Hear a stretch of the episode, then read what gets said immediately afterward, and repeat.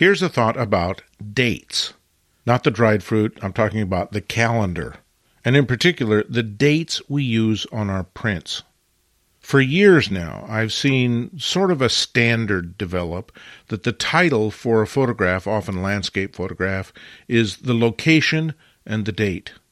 And the assumption always is that the date that's listed in the title is the date the photograph was made.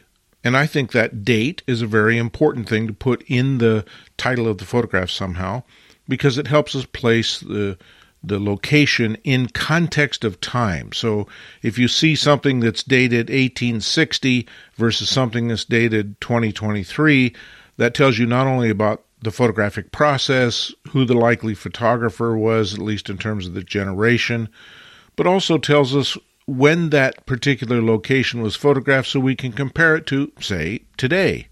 It's a standard thing in landscape photographs to put that date in there precisely so that we can place it in the context of when the photograph was made and see the changes in the landscape that maybe have happened since then. But that's not the only important date because there's another date I think is equally important, and that has to do with the provenance date. Or let me be more specific the date when the print was made. I have images that I photographed in 1970s or the 1980s, but maybe I didn't get around to making a print of that negative until today. Well, what's the correct date for that image then? Is it 1980 when I photographed it, or is it 2023 when I made the print?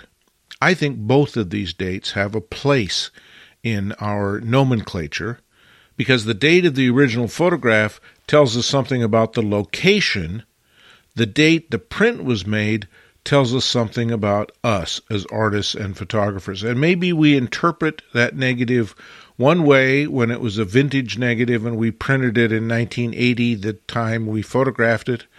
But in the meantime, maybe we've changed, maybe equipment has changed, maybe our sensibilities have changed, and so we make a completely different interpretation of that negative, and that date becomes also important.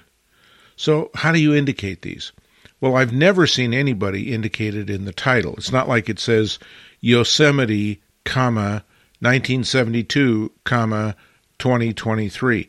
That wouldn't make sense, and I don't think people would understand how to interpret that. But somewhere that print date needs to be indicated. Now, maybe we can do that in the signature because when you sign the print, you could sign it and then date it. You know, Brooks Jensen, comma, 2023. That might be perfectly understandable to anybody who saw that print. Another way to do it is to print the provenance information on the edge of the photographic paper. I've also seen photographers who turn the print over and on what's called the verso.